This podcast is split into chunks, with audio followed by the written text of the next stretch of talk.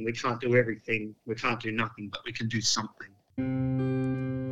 Welcome to Compassion, Courage, Consolation Voices for St. Vincent's during COVID 19. In this podcast, we're talking to people who love St. Vincent's, love our staff, and love the service we provide in health and aged care.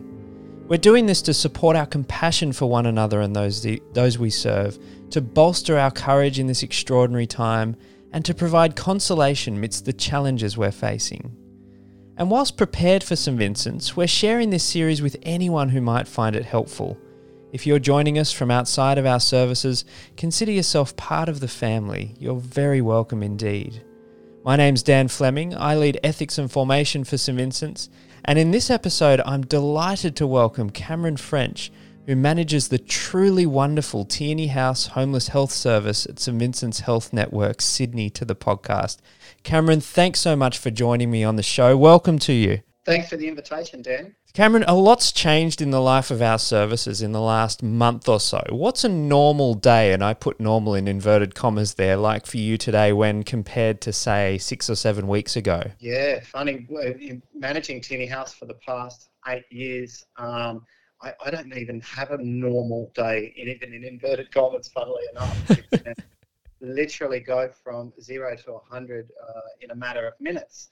Um, I guess it's just being a little bit more adaptable at the moment, a little bit more flexible and open to suggestions, ideas, plans, uh, brainstorming, uh, things to work with our population that you wouldn't other normally normally have those mm. conversations. So those conversations are taking us to places where um, we've not had to go before. Mm. That's that's a big difference. Yeah, absolutely. And Cameron, Tierney House is a remarkable service. And the listeners who don't yet know about it, I'll pop a link in the description of the episode so you can find out more. What are you seeing, especially in the community who you care for at this time? And what are their concerns and what are your concerns for them? Yeah, they're concerned like all of us. Um, however, in my discussions with the people that, that we serve, um, they, uh, unlike some of us who can then isolate at home and maybe have access to social media, the news outlets, and, and have a moment to dwell on the COVID 19 pandemic, they don't have that opportunity to dwell. Mm. Um, when you're rough sleeping on the streets of Sydney, you're you're worried about where your next meal's coming from, where your next uh, where, where you're going to put your head at night. So they might not have the time necessarily to sit and digest like the rest of the population. Um, I, I, my concerns for this population are, uh, are many. I, I, think there's a lack of education potentially for the population out there who are rough sleeping. As I say, they're not watching the 6 p.m. news. Mm. Um, they're not checking Facebook or Instagram. They're not having an opportunity to hear it on the radio how, how everybody's talking about it. So their, their awareness of it may be less than the general population. Mm. My other concern uh, from a health perspective is um, the prevalence of chronic health conditions that we know uh, concerning with regards to COVID 19 that this population have. You know, we're talking the asthma, mm. uh, one third of the population that are experiencing homelessness experience asthma as, a, as compared to one in 10 in the general population. A third of them have heart disease. Um, one in five have diabetes. These are all chronic illnesses that um, we're being told that people have should be genuinely not concerned necessarily, but be thinking about. If you mm. have these chronic illnesses, you really need to consider self isolating. Now, given our population can't do that, and there's such a prevalence of these chronic health concerns, that's a genuine concern for me. That's extraordinary, isn't it? Because there are vulnerabilities compounding vulnerabilities, and whereas the let's say, secure population with secure housing and so on is experiencing a level of anxiety. What you're telling me is that that this cohort doesn't even necessarily have access to the kind of information that's causing that anxiety, and right. that there is a compounding factor here in terms of everything else that's going on for them health wise. Absolutely. So yeah, there's a, there's the education and awareness side of things then compounding into the health related things, and then compounding to those people that occupy some of those public spaces on a daily basis, um, uh, potentially uh, seeing more involvement by law enforcement mm. because there's gatherings of more than two people.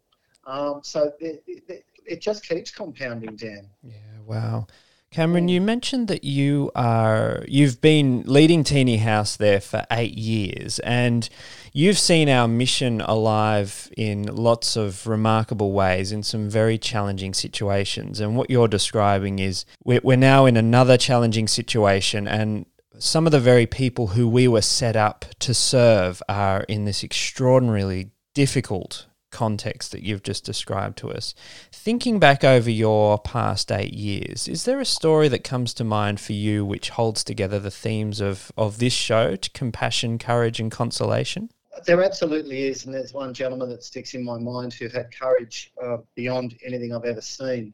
This is a, a man who spent the greater portion of his life incarcerated from a very, very young age, um, very institutionalized, very traumatized.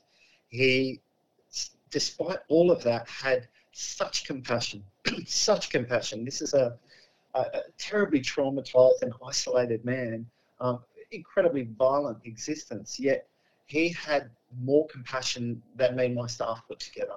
He, he wow. a love for his fellow man, uh, despite what had been done to him, is something that uh, motivates me. That that's the kind of stuff that that inspires me when I hear these stories. Yet I see the man that's standing before me still still practicing humility on such a degree. Um, amazing. That, that's just one individual, and I get I, he's he's a very rare breed um, to come across somebody like that. I feel honoured to be able to sit in his company. He's now passed, unfortunately, but I was honoured to sit in his company. Um, to, to hear those those stories, the fact that he had trusted me such that he would impart some of these details of these stories, um, and that I guess uh, is the constellation part of the subject is being able to provide him comfort um, and, and, reciprocal care um, and compassion. Uh, it's, it's amazing. I'm very fortunate. That's beautiful, Cameron. Thank you for that. And it's it's extraordinary because so much of what we've been talking about to the uh, people who have been on this show so far, and as you know, in our health and aged care services, uh, our dominant way of thinking is what what can we do for people, for the people who are vulnerable? What are we called to do at this moment? But you've just described a remarkable story in which the very person who you're called to care for becomes your teacher and your mentor in a certain way. Absolutely, yeah. I, I learn resilience and courage and compassion from those that I serve. That's amazing. And w- would I be right to say that it's it's that kind of a context that gives you courage in moments like these and enables you to keep up your compassion for self and others? Yeah, absolutely. Um, they they teach me humility, humility that might not have always been present in my existence, um, is is very much at the forefront of my conscious brain each day I come to work now. Um, I'm reminded, and this sounds like I've scripted this, but it's not. I use it very regularly when I do interviews. Uh, of a C.S. Lewis quote of his description of humility is not thinking less of yourself, but thinking of yourself less. Mm. Um, I'm also very fortunate that um, Mary MacKillop is the patron saint of homelessness, and two of her quotes sticking my head regularly as I go about my daily business. Um, that being, we can't do everything, we can't do nothing, but we can do something. Um, I think that's marvelous. And then stuck on my office wall, I have her quote uh, never see a need without doing something about it. Mm. Uh, if I keep that in my conscious brain while I'm trying to go about my work for this super vulnerable uh, population, I, I, I can't go wrong. That's wonderful. Cameron, as you know, we've got health and aged care services all across the country, um, and all of them are being called towards those they serve in many different vulnerable populations in, in lots of different ways. Our staff are feeling the pressure of this uh, planning phase and preparatory phase and so on. You've got their ears for a, a few moments. What message would you give to all of our St Vincent staff at this time? Uh, especially those directly involved with patient care, is to observe potentially the, the, these patients, clients, consumers, whatever you may call them, residents, we call them here in Tierney House. Um, I'm observing courage in those that are facing much harder, much traumatic, challenging episodes than me. Um, whether that be the consumers or whether I see that in my family, um, that compels me to have courage, strength, and faith. And I, that's not meant to sound cliched. It's actually really true and poignant. And I believe if you're going to be in this service, I call it a service industry, even though it's the health industry, I, I, think you're compelled to have that in order that you can get up each day and, and feel super motivated to go and help. Whether you're working in the dialysis department, uh, heart and lung, Kinghorn Cancer Centre, or in homelessness, drug and alcohol, if we're motivated and um, can observe courage and resilience and strength in those consumers that we serve, um, then that will aid you to have those same sort of qualities. That's wonderful. Cameron French, thank you so much for taking time out of your extraordinarily busy schedule at the moment to chat with me today. That's a pleasure, Dan. Thank you for the opportunity. You've been listening to Compassion, Courage, Consolation Voices for St. Vincent's during COVID 19. This podcast series has been developed by St. Vincent's Health Australia.